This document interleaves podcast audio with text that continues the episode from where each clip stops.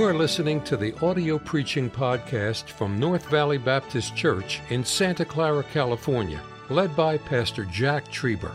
Though located in the heart of the Silicon Valley, you will hear fervent, old fashioned revival preaching from the pulpit of North Valley Baptist Church. It is our desire that you will be helped by this gospel message.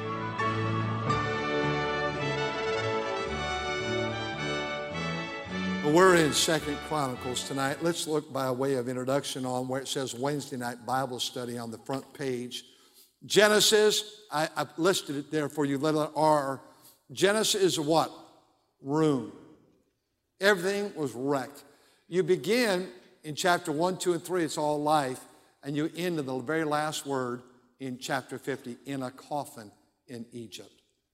And everything between there was nothing but sin sinning against God, killing a brother, incest, adultery, uh, lying to a dad for 25 years about your brother dying, just sad things.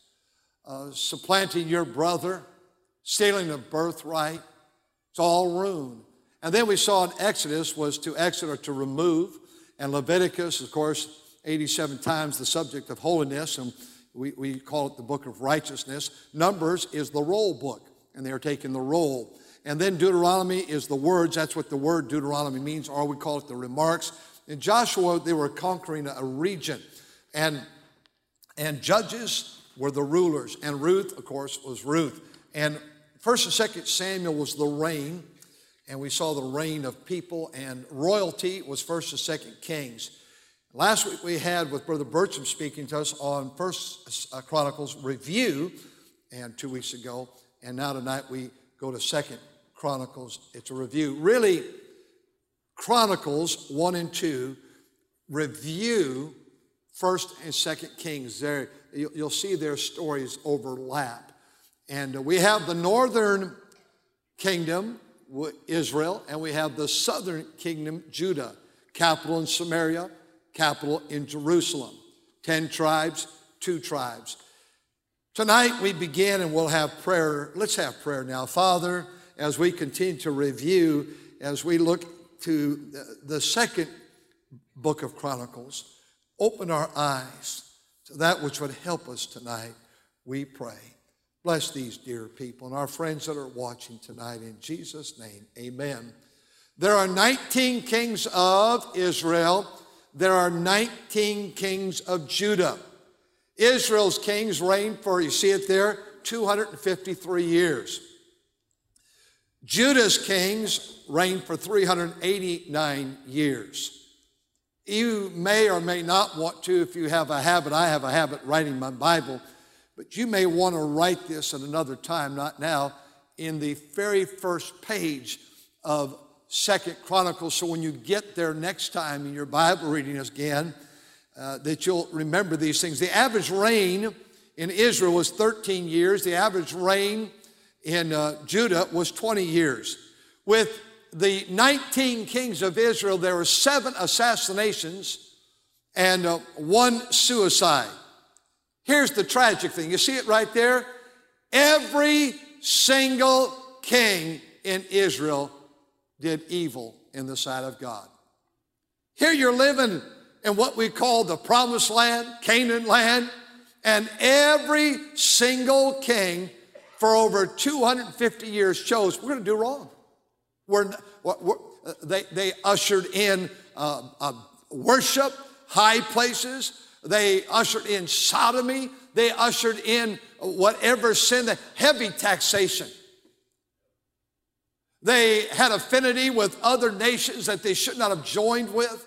They just said, we're gonna, we're gonna stick our nose up at God. Leave us alone. Sounds familiar, doesn't it? The 19 kings of Judah, we see that there are several of those that did right. I want you to begin with me as we turn to Second Chronicles 14 is where we'll pick it up tonight. In Second Chronicles 14. And um, we'll actually uh, look at, uh, well, let's look at verse 2. And Asa, and so if you're writing in your notes, He's the one that reigned 41 years. It's chapter 14 through 16. Asa did that which was what? Good and uh, we're in Second Chronicles 14, 2. Let's read it together. Ready?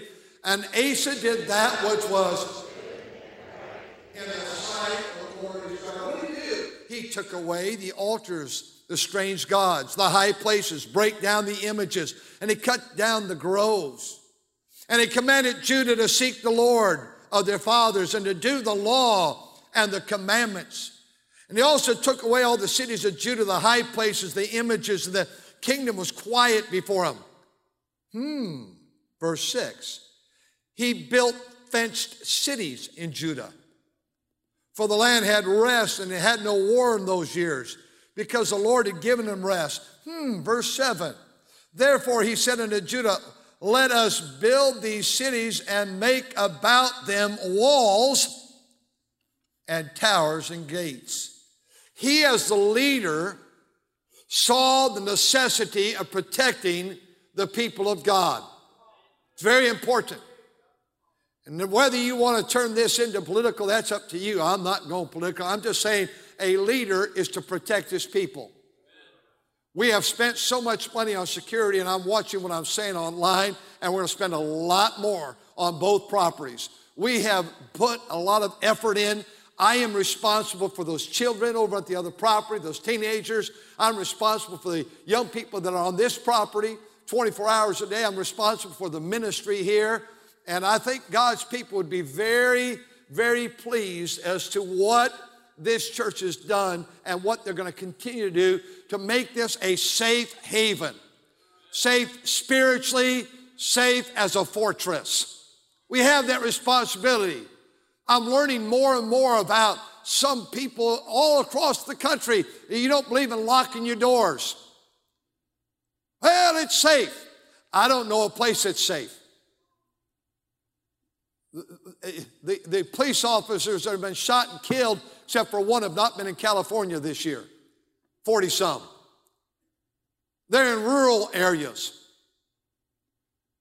You are listening. You have, sir, a responsibility to protect your family.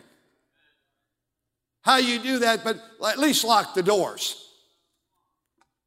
Know that all the children are safe. I, I know it's sounding like I'm uh, maybe off the subject here, but I'm not. I believe every family, every home ought to have some type of security system and backed up, backed up. You can read in that like you want. And the Bible says in verse 11, and Asa cried to the Lord, leaders ought to turn to God. Sunday school teachers and bus workers and pastors and this pastor. And he cried to the Lord, his God, and said, Lord, it is nothing with thee to help whether with many or with them that have no power, help us, O Lord. And that should be our prayer. Uh, I think, and I, I, know there's the only thing I know about the news, there's something going on with tariffs right now. It, it gets me so discouraged, I don't watch it. I rarely see much about the news. It's very rare. I don't watch on TV. But I do know this that my job is to go to God and get help and encouragement, and the news doesn't give it to me. I know it's a dark night, but it's always been dark. And here's a man that says, I'm going to go to God for help, and God can help with many or few. It doesn't matter. God, God could turn this thing around for our churches in America. Our churches could be hot hotbeds of havens of preaching the Word of God and standing for the Word of God and standing for soul winning and, and Bible separation and looking for that blessed hope and glorious appearing of our Lord and Savior. We, we can see America come back through our churches, and we can see America come back to God. He prayed. Notice in chapter 15, the Spirit of the Lord came upon Azariah, the son of Obed, and he went out to meet Asa.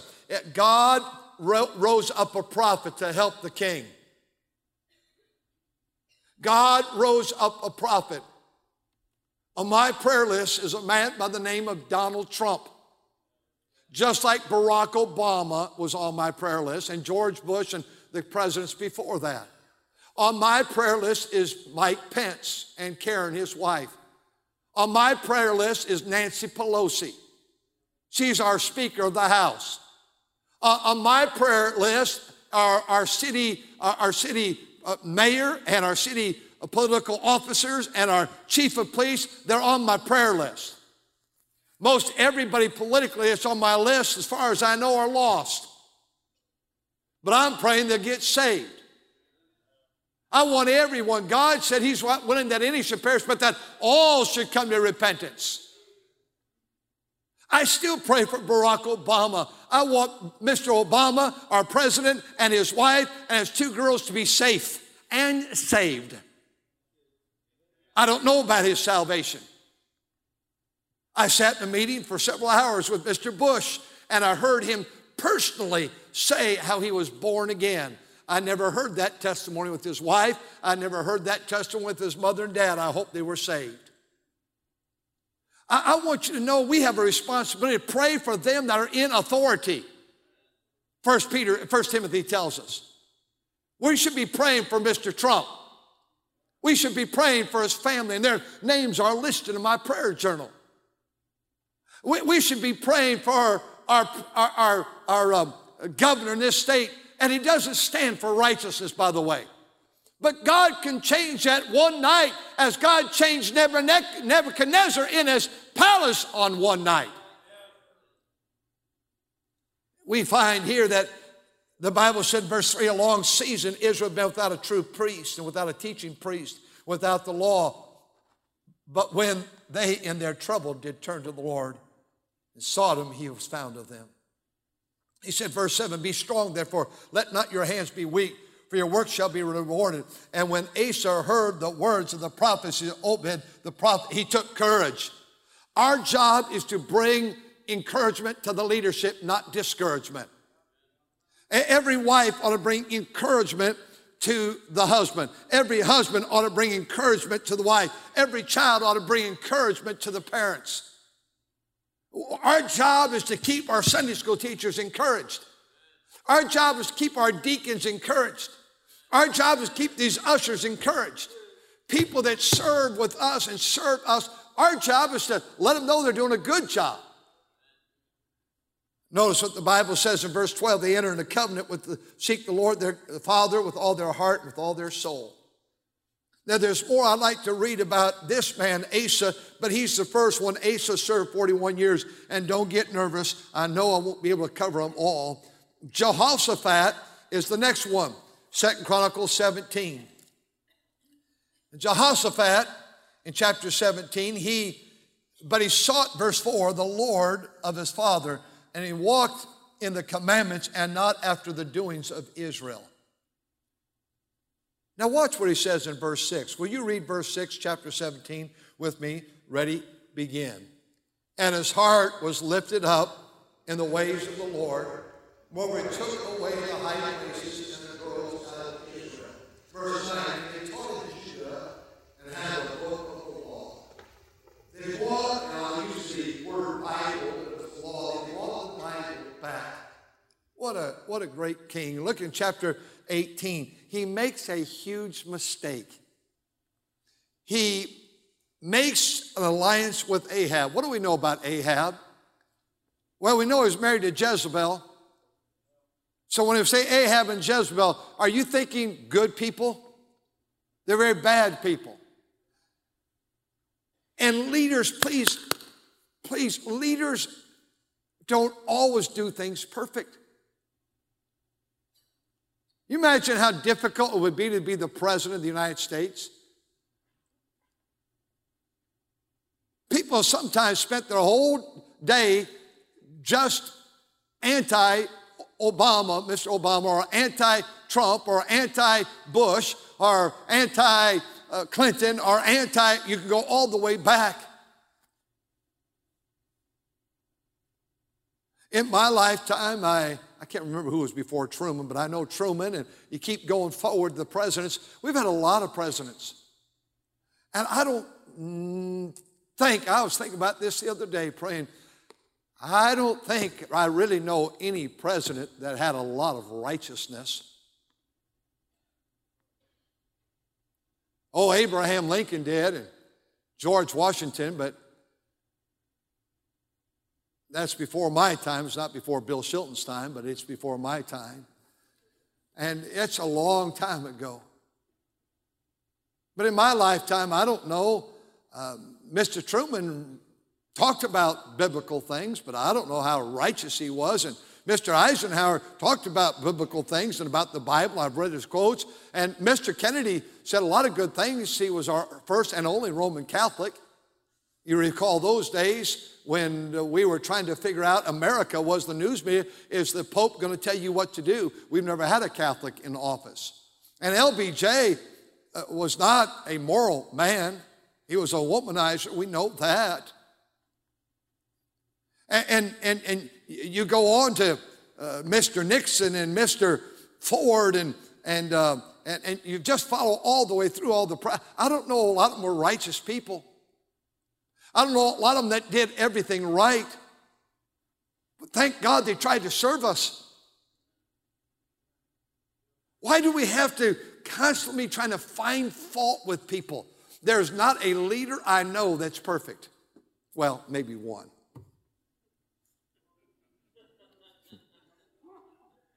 But if you live like that man, like I have to live with him, you know he is way off base. I get weary with myself. I think our job was not in the Bible commanded to find fault with leadership. I think as I read the Bible, our job is to pray for leadership. I'm not saying they do the right things. I, I get weary with some of these leaders. But the Bible says in verse 6 his heart was lifted up in the ways of the Lord. I like that. But then he made this alliance in chapter 18 with Ahab. And it was an awful decision. But we find that this man, Jehoshaphat, dies. And uh, before his death, I want you to notice chapter 19. Jehoshaphat, the king of Judah, returned to his house in peace in Jerusalem. He said, Thou shouldest help the ungodly and love them that hate the Lord. No, nevertheless, there are good things I have found in thee. Thou hast taken away the groves out of the land and prepared thy heart to seek the Lord. And he set judges in the land throughout the fenced cities of Judah, city by city. And he said to the judges, Take heed that ye do, for ye judge not for man, but for the Lord. In verse 9, he said, and he charged them, saying, Thus shall he do in the fear of the Lord faithfully with a perfect heart.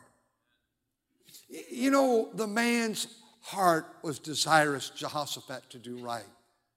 He made affinity and alliance with Ahab. Wrong decision. Sometimes, I know we just have some teenagers in here and the little kids are all gone, but mom and dad are not always perfect. But they're your mom and dad. Love your parents. You have the joy of calling someone dad or the joy of calling someone mother. Love them. Don't hold them to perfection. Because one day you're going to be a parent, you're going to find out it's not as easy as you thought. You teenagers that are in here tonight, I know no parent's perfect. I was a parent, had kids in the home, and I certainly wasn't perfect, tried. But you are so blessed you know, we didn't have Christian schools when I was going through school, so we went to public schools. But somebody loves you enough that they paid your way through school. A mom, a dad, a grandparent. That's a lot of effort. Some of your mothers go to work to pay a school bill for kindergarten or K4 all the way through.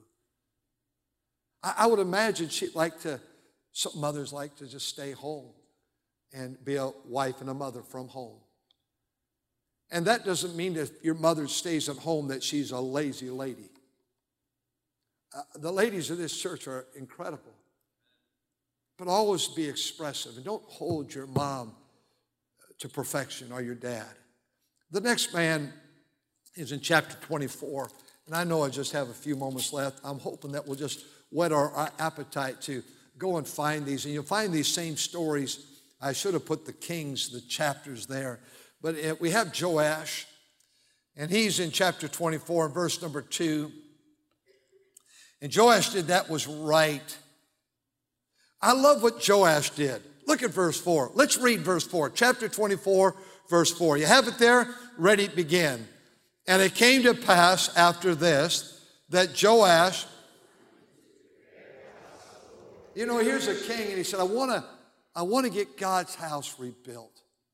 He understood, as in the Old Testament, the tabernacle and three tribes at the north and three tribes at the south and three tribes at the east and three tribes at the west and two million Jews as that tabernacle moved for 40 years. It was the center of all the tribes. And this king realized that if we're going to have a great nation, we're going to have to reinstitute worship. Don't buy into this stuff that we need less church. And it is sweeping our fundamental churches right now. The more you travel up, perhaps you could tell more about that than I could. But Sunday school is becoming a lost thing. Sunday night is, is being dissipated quickly, and Wednesday night we're canceling it. I don't know, but I do know the Bible says, and so much the more as you see the day approaching. God's people will have a hunger for the Word of God, a hunger for the house of God, a hunger for the fellowship with God's people. And he said, I'm going to open up God's house. And he said, I'm going to repair your, the, your, uh, uh, uh, of your house of God year by year. And then he said, I'm, I'm also burdened about giving. Verse 8, and the king commanded that they made a chest. And it was Joash's chest. And people came by and they dropped their money in Joash's chest for the house of God. He served, and during that time, they saw the apostasy, verse number 17 and 18 that came, and verse number 20, they stoned a prophet. He was so burdened about it all. The Bible says in verse 27 that concerning his sons and his greatness and the burdens laid upon them, the repairing of the house of God. Behold, they are written in the story of the book of Kings. Well, the next one is Amaziah. He served 29 years, Joash 40 years, and Jehoshaphat 25, and Asa 41. Verse 25, verse 2 of chapter 25. Would you read it with me? Ready? Chapter 25, verse 2, regarding Amaziah. Ready? Begin. He did that which was There comes a point in our life that we have to do right, but it's our decision. The next king, chapter 26, Uzziah, he reigned for 52 years. Chapter 26, verse 4. Shall we read it together? And let's read 4 and 5. 26, 4 and 5. Ready? Begin. He did that which was right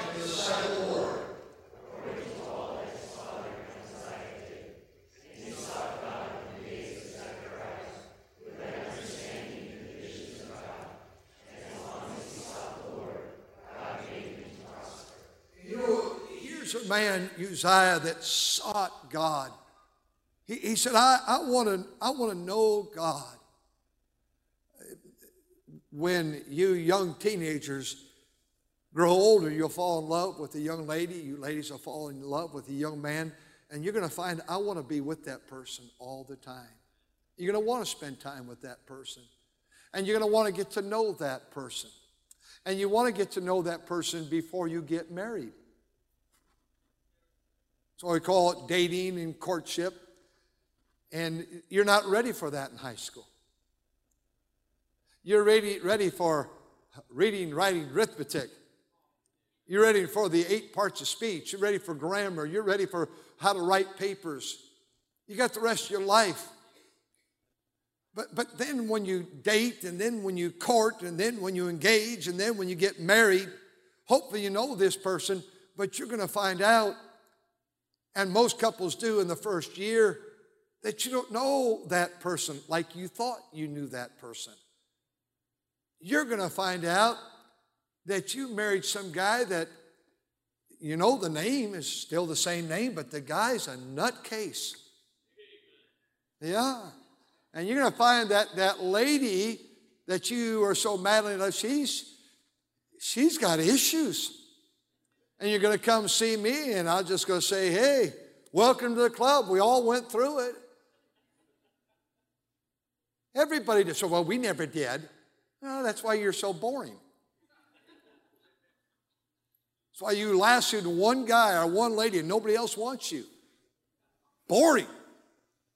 We got married, and I, I tell you, I always have loved my wife, but that first year, maybe it wasn't this way for you. Some it's the second, some it's the 50th, I don't know. But, but, uh, but that first year, we, we served the Lord together and we loved it. She played the piano for children's church and junior church choir and, high school choir and church choir. We had quartets and groups and singing. And uh, Sunday school class we taught, and I taught, and she was there and uh, we served with the youth. It, we, we just had, we had a wonderful ministry together.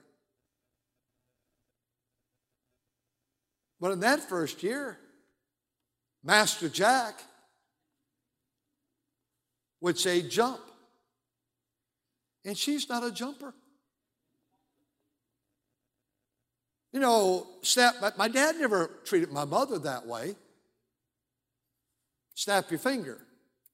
And I did not say jump, and I did not snap your finger, but I was, I was opinionated, I guess. I'm so patient, and quiet, and submissive now. Amen. That would have been a good place to say amen. You're not amen in anything tonight, are you, Brother Jose? You're against the offering now. You're against my, my spirit. I'm not upset.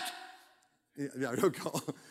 But but I'm so ashamed. I I was irritated. I was always but George, you're getting married soon. You'll know what I'm talking about. I was always crawling back. You know what I'm talking about. You'll pay for that amen right there. Don't point at Brother Chad. You said amen. I heard you. And I, would say to her, Cindy, and I was, I was always wrong. And I said, Cindy, I, I'm so sorry. And it would just bother me. She said, I, I accept your apology. Oh, then World War III started. You know, you, you have to you have to take time to know one another. But the same is true with God. I, I want to know God so personally. I want our class this Sunday, we're in being filled with the Spirit of God. I want to live filled with the Spirit. I read an account that R.A. Torrey, R.A. Torrey went to a restaurant. R.A. Torrey started over here about 30 minutes from here, Mount Hermon Christian Conference Center. He was D.L. Moody's assistant. He led the music and he worked and became pastor of Moody Church and president of Moody Bible Institute so many years ago. R.A. Torrey has had to be in the late 1800s, I would guess, maybe the early 1900s. Went to a, a meal at a restaurant and a hotel, and he ate. And he just was so prompted by the Spirit of God to witness to the waiter. He just knew, Brother David, he was being prompted to to witness. And here's a great man of God. And he said, I'll, I'll get at the end of the meal. And the end of the meal came and things were busy and he paid the bill and, and he, he wanted to witness, but it just didn't work out. And he goes, I'm going to I'm to wait outside. I'm just going to wait for him. Get off the ship. I'm going to. He said, I knew the Holy Spirit was telling me to witness to him. And he waited and he waited and he waited. Alexander was with him. Alexander was the great song leader for Crusades with R.A. Torrey. He was a, just a great musician. If you can read any books on his life, I've got them in my library. They're just incredible. Wrote so many great hymns. And Alexander was with them and said, You're waiting all this time. He said, Well, go up, go up to the hotel, to the room. And uh, you wait for me up there. And he waited, and the owner, the proprietor is what they call him, came out. and said, You're out here. Is anything I can do for you? He goes, Well, I'm a preacher, and I've been so burdened to talk to my waiter and uh, talk to him about the Lord. And when he dies, would he go to heaven? And the proprietor said, You'll never have that conversation. It's too late. He said a while ago, when he got off his ship, he walked back in those woods and he killed himself. R.A. Torrey said that changed my life.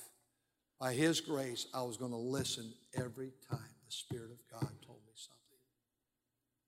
My wife and I have had a policy in our marriage for all these years to pray together at night.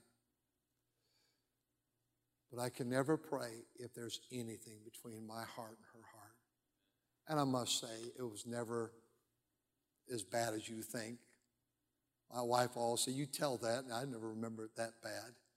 Well, it's a good illustration, I guess, but I, I remember it that uh, so opinionated.